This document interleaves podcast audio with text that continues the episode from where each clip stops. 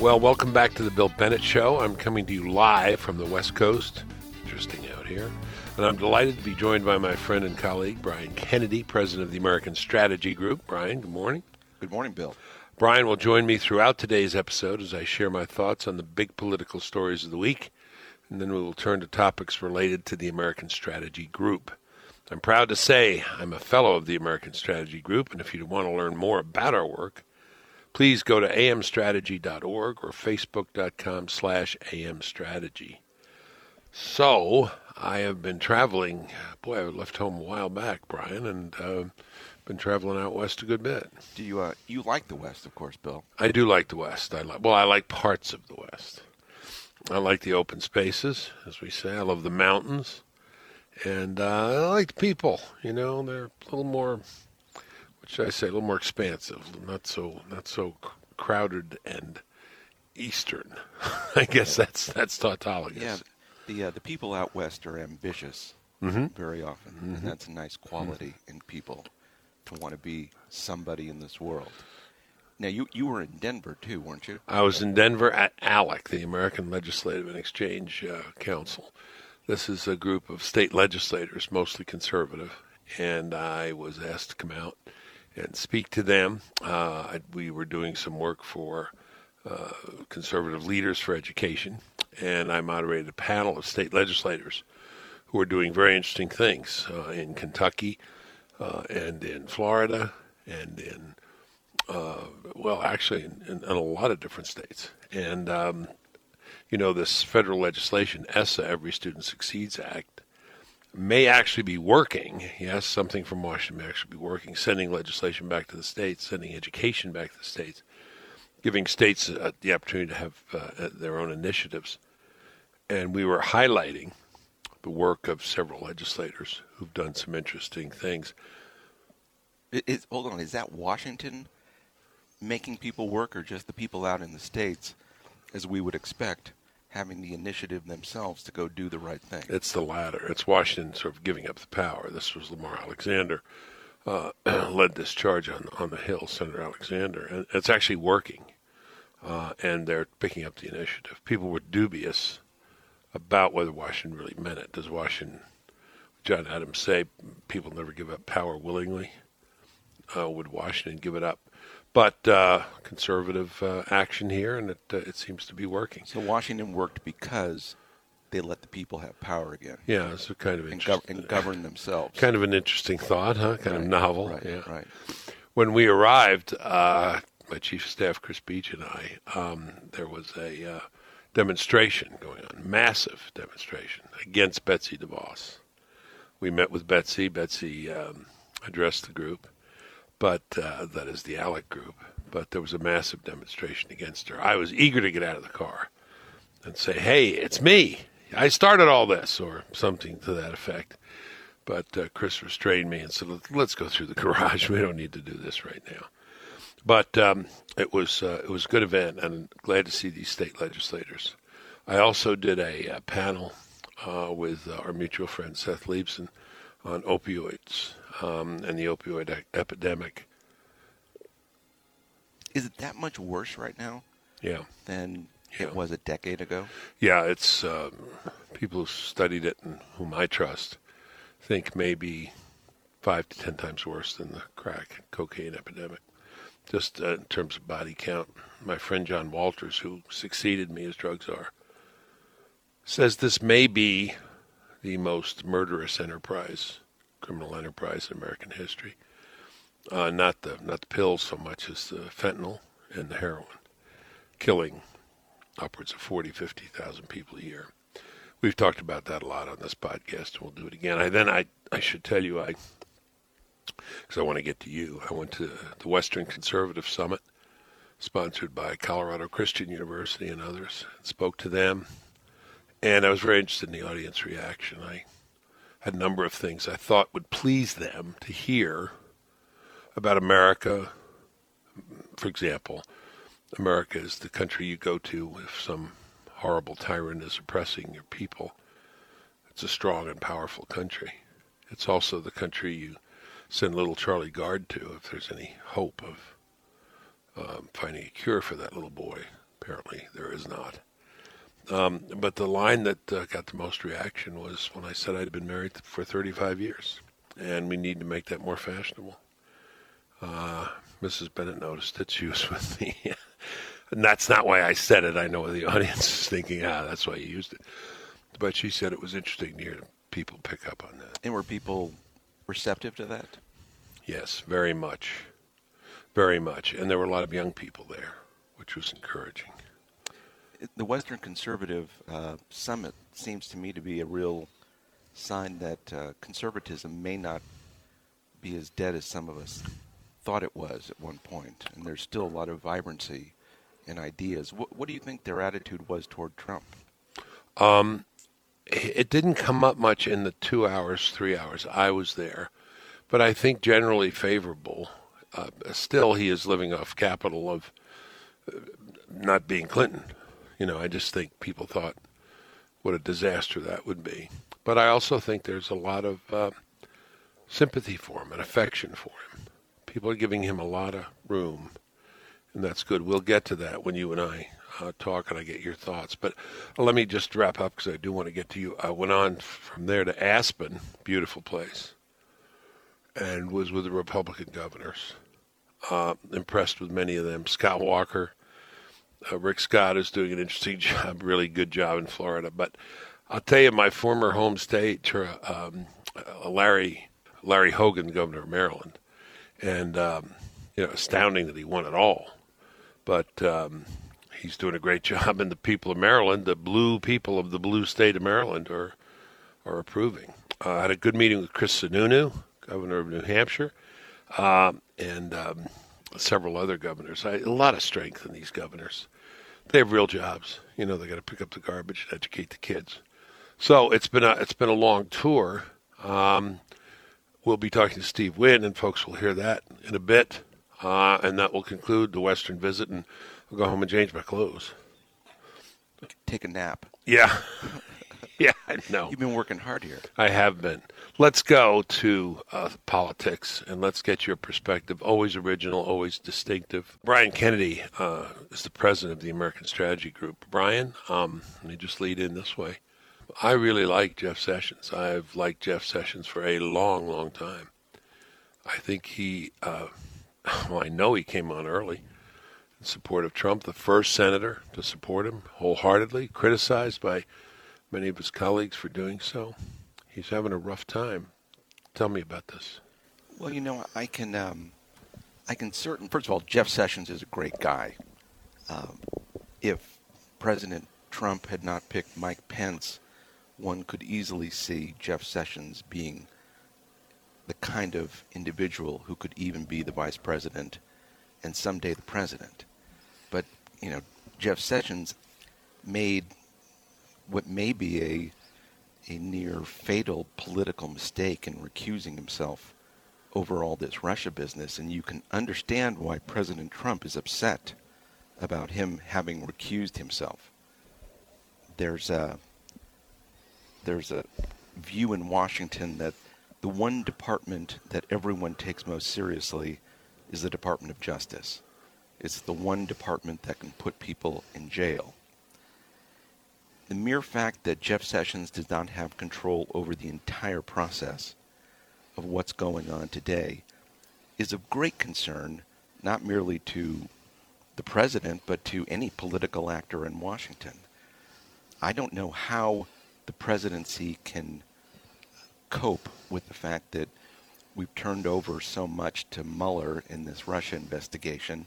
He looks to be just it looks like the beginning of a real kind of witch hunt that will go nowhere but simply try to undermine the legitimacy of President Trump. And, and could go a very long way in doing that, right? I mean, could really hurt him. Right, and it's a constant drumbeat against the president and completely unnecessary.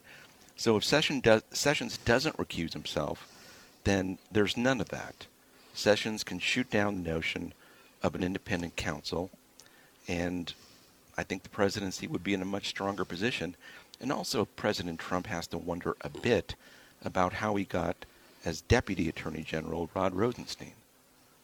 Not not a not a perhaps left wing ideologue, but certainly not someone who was a loyal Trumper and loyal to the ideas that Trump was running on.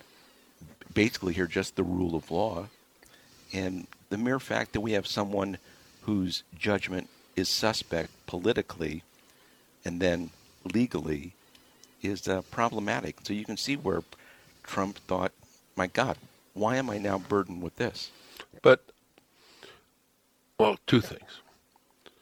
Um, at the time that the president picked Sessions, there wasn't any recusal question. And the president keeps talking as if, you know, I wish I'd known he was going to recuse himself. Couldn't have known that because we didn't know this issue would come up the way it did, right? Well, I'm not sure. I mean, there was there was talk during many of those months at the you know not merely at the end of the campaign prior to the election, but in the month after the election, two months after the election, there was a lot of talk of interference and the lack of legitimacy of the Trump presidency and interference.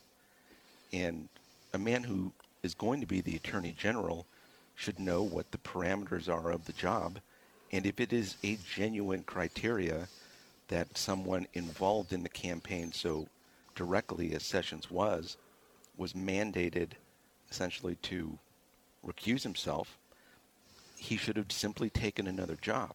Everyone wants to say, hey, Sessions is doing a great job on illegal immigration. And I believe he is doing a great job, job on illegal immigration. But he could have done that from the Homeland Security Department. Trump could have given him any one of three or four top jobs to go after illegal immigration. He gave him the attorney general spot. It has to do illegal immigration and so much more. And I just don't think the president's being well served by this. That's the perspective now. At the time of his appointment, there wasn't a cloud hanging over him that would have led to recusal. He forgot, indeed, he forgot and said so, his meeting with Kislyak the Russian ambassador. When he remembered it, it seemed to him, and as he said, pretty trivial. You know, nothing happened. But he said, in order to be, you know, purer than uh, Caesar's wife, I'll recuse. And a lot of people, like Rudy Giuliani and others, said that was the right thing to do. But at the time, there wasn't any suspicion or cloud or reason to think he would be impaired in doing the job. Right, but it strikes me that he's behaving as if he were this were the 1950s, and the the oh. mm-hmm. losing party was going to simply, you know, validate the legitimacy of the election. We knew in November and December the Democratic Party was not going to treat Trump as a legitimate president. And yes, you're right. There wasn't an immediate question of him recusing himself But why did he recuse himself? Who did he really think he needed to be purer than Caesar's wife? That that that seems to me to reject the political discourse over the last couple years and just the the seriousness with which the Democratic Party has been treating all this. Did you hear? I'm just curious. Uh, I just uh, heard a little bit ago about Mo Brooks, the guy who's sitting in the Senate seat from Alabama. Right. Uh, former Representative Brooks, now acting senator or Senator Brooks, who is running uh, for the Senate seat this fall. He said he will drop out of the race if the other Republicans will drop out to give Sessions his seat back. Very generous move politically. Um, An acknowledgement of what a great guy Jeff Sessions is. Where you started. Right, and there's no reason to, to, to bury Jeff Sessions as, you know, disqualified for American politics. I just don't think that he's ideal as Attorney General right now. There, if Trump wanted to make him any one of three top places, you know, positions in, the, in his cabinet, I think he'd do a fabulous job. But right now, the Justice Department needs to be firing on all cylinders. It needs to be getting our counterintelligence system right. It needs to get the FBI right, and I just don't see that happening necessarily. You know, I'm I'm I'm reflecting while you're talking, and and I see the point. Um, and I'm just let me ask you this, Brian Kennedy. Uh, one one can say that now whatever the situation was before, with the recusal, he's kind of hampered. He's hampered himself and his ability to do all the things you think he should be doing, that we'd want an attorney general to be doing. If the president were to have an, if the president had announced three weeks ago, Jeff is resigning, he'll go back to the Senate. We've talked to Mo Brooks and the other Republicans, or I'm putting him in over here, bring him to the White House. I'm not sure there'd be much discussion of this. The discussion, I think, is exacerbated by the public nature of this discussion. And I must say, this has bewildered a lot of people. There are a lot of of uh, Jeff Sessions fans out there, conservative side. I see Mark Levin, Breitbart, others. But a lot of people are reacting in part to why are we doing this publicly, Mr. President? Fair question. Sure, but of course we know part of President Trump's method is to discuss a lot of these things in public. Yeah. So that the people scrutinize what's going on. Trump, whether he intends it this way or not, when he raises issues the way he does, he forces the American people and the media to take a hard look at the issue he's talking Mm-hmm. about. Look at the fact that we're talking today about Jeff Sessions. And on the one hand, what a great guy he is, but two, how the Justice Department has been undermined. Trump wants that conversation to take place. He's not doing this, I don't think, in any kind of disrespectful way to Jeff Sessions, although a lot of people in the media say that. I think he's doing it out of a respect for the attention these kind of issues deserve in American discourse. And anybody who's serious is drilling down on this right now, and they're wondering, is the Justice Department hampered Yeah. under Jeff Yeah. Sessions? Can he do his job? They're asking, who is Rod Rosenstein? What are his political views? But also, isn't it clear that Rod Rosenstein is partly there because of Jeff Sessions? Yeah, sure. And so, Sure. is, is Rod Rosenstein the ideal replacement for Jeff Sessions at deputy? I think most people would say no. So, if the answer is no, why is he there as the number two? Is there not a is there not any lawyer in America involved in our political system that could have been Jeff Sessions' deputy? Are there nobody else? It, was Sessions' pick, not the president's pick. well, I mean, Sessions certainly recommended him to the president. Okay. The president doesn't know all these kind of people. How will this turn out? Well, one certainly hopes that that um, the president and Jeff Sessions can figure this out. I don't know that Jeff Sessions can really um, run the Department of Justice the way it should be run today. So I- wouldn't be surprised if at some point Jeff Sessions resigned and did something still important for the administration. I- that would be my hope. But um, look, our politics have gotten very severe. Yeah, sure have. People don't respect the rule of law anymore. They don't respect the legitimacy of Trump's election. And that's wrong. And Trump deserves a full throated defense of that election and a full throated defense of what's going on today. You know, I agree with you, and I. Um, it's interesting you say president wants to engage the American people in a discussion of this sessions.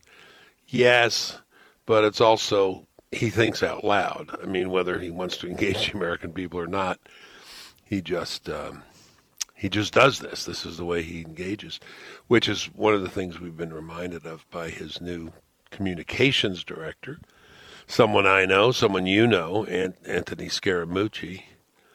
I think this is a happier topic to discuss for a couple of minutes. The mooch. And uh, what about the mooch? You know him. You've dealt with him some. Yeah, I have a, I have a lot of admiration for Anthony Scaramucci. I think he's a smart guy and a fighter, and someone who understands Trump and what Trump's trying to accomplish. And he is not easily labeled. I don't think he thinks of himself as a conservative. I think he thinks of himself as an American, and he's going to fight for the American interest, and he's going to take the gloves off in ways perhaps they haven't been taken off lately. I was listening to Limbaugh yesterday in Limbaugh called Scaramucci Tom Hagen, a reference to Don Corleone Oh, from yeah. The Godfather, Uh-huh. his uh, consigliere, and he said Anthony Scaramucci. I'm gonna I'm gonna call him uh, Tom Hagen, and I thought to myself, no, no, Tom Hagen may have been uh, Sean Spicer. Anthony Scaramucci is the wartime consigliere. Remember in The Godfather when they have to fire? Well, they don't exactly fire Tom Hagen. They move him to Las Vegas. He's then their Las Vegas lawyer. And the Italian. Is this Godfather 2?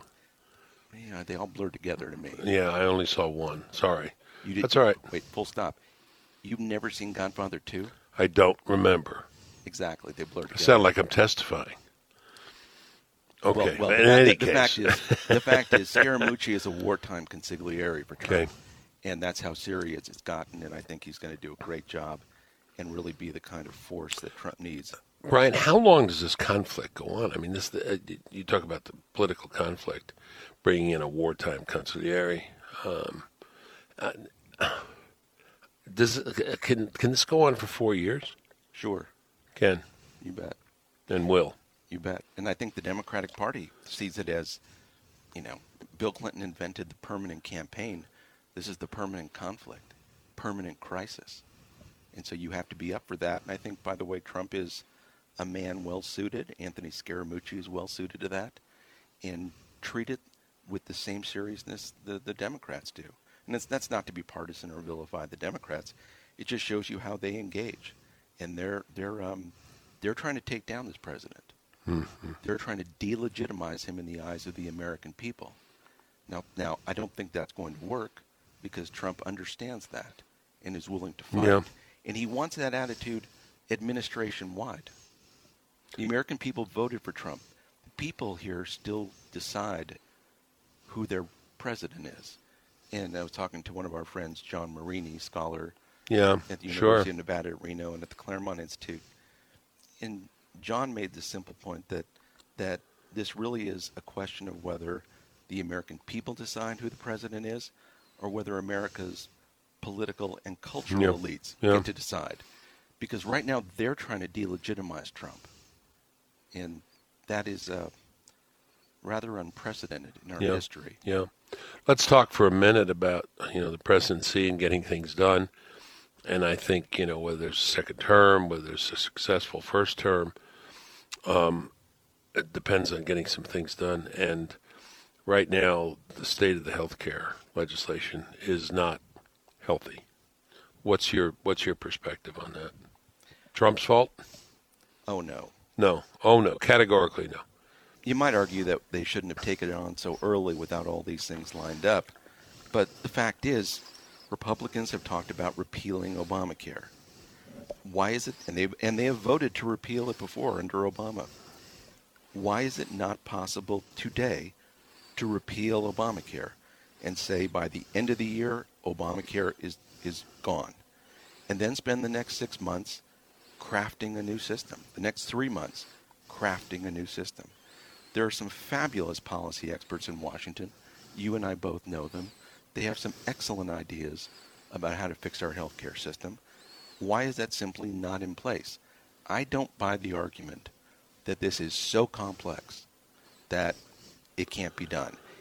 That's a that's a cop out. These are lawmakers. They can they can do it. Do we not believe in repealing Obamacare? If it's a disaster, then repeal it. intellectually it can be done, but politically, it seems to me that's the obstacle. It's it's it's part of a, a, a good thing. This is a big party. This is the governing party now, the Republican Party, um, and you've got people who are pretty liberal at one end, and you've got Rand Paul, you know, the other side, and Ted Cruz, and yeah, you can fashion this intellectually. And I, by gosh, I'm with you 100. percent I think we, they should have. Chris Beach and I, when we were doing our radio show, we had Tom Price on all the time, Chairman Price, and we, he'd complain about Obamacare, and we'd say, "Great, you guys got an alternative." He said, "We're working on it." Um, and I, I don't want to fault Tom, and I think he's done his best. And Tom Price, to be fair to Tom, had his own alternative. But to get agreement in this big party is very difficult. Uh, intellectually, I don't think it's overwhelming. I don't know. I, I have said to this audience before, I don't fathom it. I can't keep all these all these pieces in mind. I, I, I don't I don't have a solution. I don't have a plan. But um, intellectually, it, it, can be done.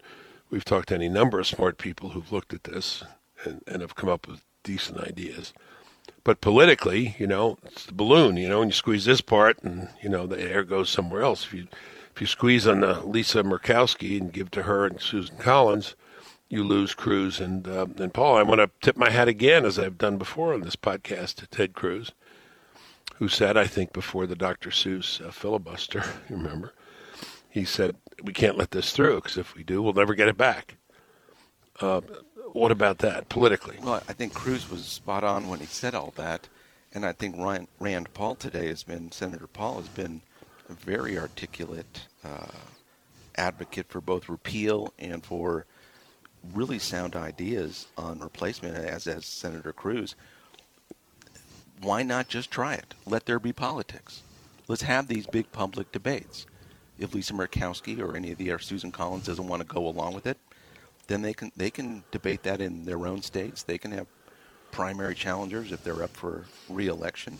But let's have a big public debate on this. Let's have a big fight on this, and let the American people see what the terms of the debate are. By the way, you and I said before, uh, in talking about this, that the Republicans may have been well served early on in this administration, this legislative session, of having big public debates about Obamacare. They should have held hearings about Obamacare and reiterated for the American people just all the harmful effects it was doing to the system. Trump understands they the Republican senators and congressmen understand why the thing's going to blow up. And so if they know it's going to blow up, that it is blowing up, that it's completely unworkable, have a real explanation to the American people and then repeal it. And in the process, you should be able to reveal what a better system would look like. Because it's the only way you get to sound healthcare policy is if people are responsible again for their own well-being so long as someone else is paying for your health care, yeah. you have all sorts of incentives to not take care of yourself. Well, that train has left the station, seems to me. I mean, on this, I think Rand Paul and Ted Cruz are right. That a lot of the assumptions behind Obamacare have now been accepted by a lot of Republican senators that someone else should be responsible for a lot of people's well-being and health. But don't you think people can be ex- educated? Can you not explain to them that is not going to work? Yes. Yes, you can, especially since there are living examples in the world of how it doesn't work. But I think people have had to, had to buy in here. Once you get these, these federal entitlements, very hard. How do you think this one's going to come out? We may know very soon. Well, I think it would be political suicide for the Republicans not to repeal Obamacare. They pledged it. The American people understand it that way it's actually bad legislation. And if they don't do this, I can see where many of them could lose their seat uh, in the in 2018 or in 2020. People take this one seriously. Yeah. And so they really should get this thing done. And if they think they can they can simply go on vacation and have the American people just accept this, I think they're wrong. I asked you, with all due respect, Mr. President of American Strategy Group, what will happen, and you told me what should happen. Oh, yeah, quite quite right. Um, I didn't ask myself; I asked you. So, know. yeah, I, the answer would be I don't know. Yeah, and I'm hopeful. Okay, because it seems it seems as obvious as the nose on your face that they ought to repeal it. Sure, they're not going to be able to get a replacement immediately, but simply repealing it does not seem that that big a hurdle. And if if Republicans genuinely believe that once an entitlement's in place that you can't get rid of it, then we're done. The, yeah. the Republic's done. And, well, I, we, and I don't buy that. Well, we proved this. I mean, we, we, we ended welfare I mean, we did end it as federal entitlement. There's still an awful lot of it out there, but 96 legislation, to which I keep going back. Well, we, we, by the way, we didn't really end it No, in California, for instance, Well, where, right. where, where, where I live. We, um, we, we got rid of the federal entitlement to Correct. welfare. Correct. The state of California, at the exact same time, created a state entitlement for welfare. And today, one out of every three welfare recipients in America live in my state of California. is that right? And so Huh. once you have that entitlement, not only will it can you know, it'll be a, a real magnet for people, and a corrupting a corrupting influence on people. I don't know that I actually don't know that that many people came from around the country just to get California welfare, but it certainly corrupted the people of California, and Well- that, and that was not a good thing. A lot of people from all over the country came to Colorado to get pot. So maybe same thing in California. And they'll keep going west, and Keep going west. And I know, with you being a scholar of Lincoln, you're not in favor of uh, secession. no, But some of us who don't live in California feel somewhat differently about it, even if we don't think about it. You know what I worry about though is you hear a lot of talk these days from from various quarters about secession, and Yeah. I would say it doesn't work, and it Yeah. shouldn't work. Can't work. And this experiment in American democracy is really all about staying one people. Yeah. And you know, one of one of the things that is so good about Trump is that he's trying to make us one people again, regardless of our race or our color. Yeah. And his defense of American citizenship and focusing on illegal immigration gets people to to uh, take a hard look again at what it means to be an American and an American citizen. And I think that's a very useful thing and a useful antidote to all this talk about secession, which I think is very unflattering Yeah. of the American people. Sure, a lot of occasions these days we don't feel like we're one people.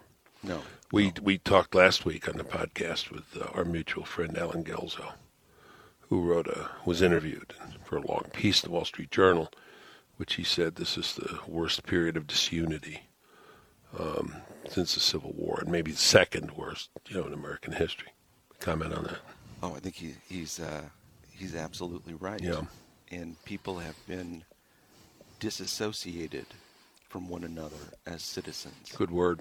and that's a that's a very sad thing. Now, on the other hand, you meet these Republican governors and you meet certain Yeah, yeah, yeah. and you travel around the country and you meet the American people. They're actually one people Yeah, if you're if you're in the in Los Angeles or New York, you'll see a lot of people from different cultures, but they're still they're still Americans. yeah. and you especially see that you know out in the out in the hinterland and out here in the West, people people still think of themselves as Americans, and we should have the politics that reflect that. And I think I think one project of Trump is to make that possible. Yeah, that's where we started. Maybe that's why I like the West and going west. Thank you, Brian Kennedy. Thank you. Thank you, Bill. Brian Kennedy, president of the American Strategy Group. Coming up next, uh, my conversation with Steve Wynn continues. What things he is doing. Quite amazing. You're listening to The Bill Bennett Show. Bennett Show. I am delighted to be talking to Steve Wynn. He is the chairman and CEO of Wynn Resorts, and he is the finance chairman of the Republican National Committee. Let's start with that. Holy smokes, Steve. RNC announces a record setting $13.5 million raised in June and a record setting amount raised in May. What are you doing? I mean, I know what you're doing. How are you doing it? Well, the actual the actual creation of those fundraising totals are the result of the work of the whole RNC finance department under the direction of of uh, Richard Walters and a whole group of wonderful people that are working all levels of donors. You know, the internet, social media, uh, mid and and large. Uh, and what goes on is a team effort. Uh, Ronna McDaniels and I run around the country uh, t- talking up the story of the Trump administration's basic fundamental ideas, which are so perfect and spot on. Lower regulations to encourage job formation. uh, the elimination of those strangulating regulations that that came at the rate of hundreds a week during the Obama administration, the idea of relief from a punishing and painful uh, health care uh, disaster that was visited upon the country in 2010 and 9. And finally, an immigration system that will add to the vitality of America, no matter how many people we want to let in, and the more the merrier. Infrastructure improvement.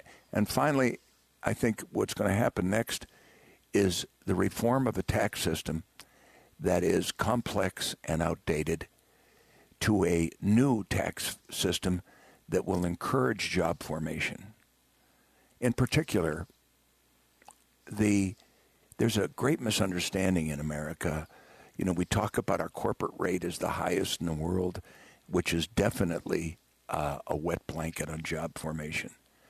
But most of the small businesses and medium sized businesses in the United States, in order to be efficient in terms of their organizational structure, are organized as partnerships or subchapter S.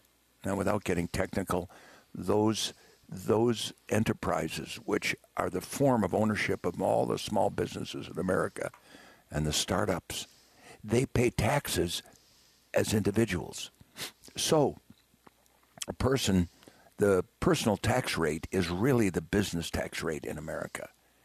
And so, when we overtax on the personal tax level, we're really attacking all of the small businesses and startup companies that form the, the real bedrock of American prosperity. President Trump, the reason we're getting this money is because people are buying in to the Trump program. And there's no other explanation for it. There, the people in the United States who have political interests, who care about uh, the growth of our economy, they know that this program that this very unorthodox president has put forward is the right program for America and for a better life for its citizens. And that's where the money's coming from. They don't really care whether Ronna McDaniels or Steve Wynn work for the RNC. They want to know what the Republican Party and its president can do for them. Okay. I th- I think I might take some issue with that last point. I think it has something, indeed, a great deal to do with Steve Wynn, but we won't argue it. The narrative, Steve, from the mainstream media is that the Republican Party is divided, seriously divided, not united. And this comes; these numbers come as some kind of shock and surprise to the media. Not that they've reported it a lot. Well, they're not. They're, you know, in one sense, if you say that the Republican Party is divided, you bet. When someone has taken and screwed up 20% of our economy, the health care, and really botched it up. I've been a healthcare provider for 50 years. Every single thing in that 2,700 pages, if, if there was anything right about it, it was immediately canceled out about something that was wrong. And so when you go to fix something that's a mess, as complicated as our health system and the health system's relations relationship to all of the humans in every area of this country, uh, individuals, people who don't have great income, some people who don't have any income, healthcare providers, the drugs supply system, pharmaceuticals, all the defensive testing, everything that's being done in this country. When you go to fix it, there are so many choices, so many bridges to cross. It would be amazing if there was unanimous opinion on this. The only thing that was unanimous was the Democratic Party's desire in the Obama first years to try and put in a system that would lead to socialized medicine one way or another and to do it without one single Republican vote. Yep. The Democrats wanted to have and sell a system that would, in, in effect, bribe all Americans into a dream, a fictional dream, that they could get everything for nothing. And what would happen is Americans would all have the same health care that our poor veterans have been getting at the VA, which we're now trying to fix. Right. Uh, so the the original mistakes were so profound that the attempt to come up with a correction is daunting and challenging and that these people that have different points of view in the Senate and the House they all feel very comfortable with their positions hopefully they're going to find common ground Okay. Do you, candid question, candid answer, please. Do you get an earful when when you call? Do people say, "Okay, look, I was not for Hillary, I'm not for the Democrats, but let me tell you about this. Let me talk about health care. Why hasn't he done this? Why hasn't he done that?"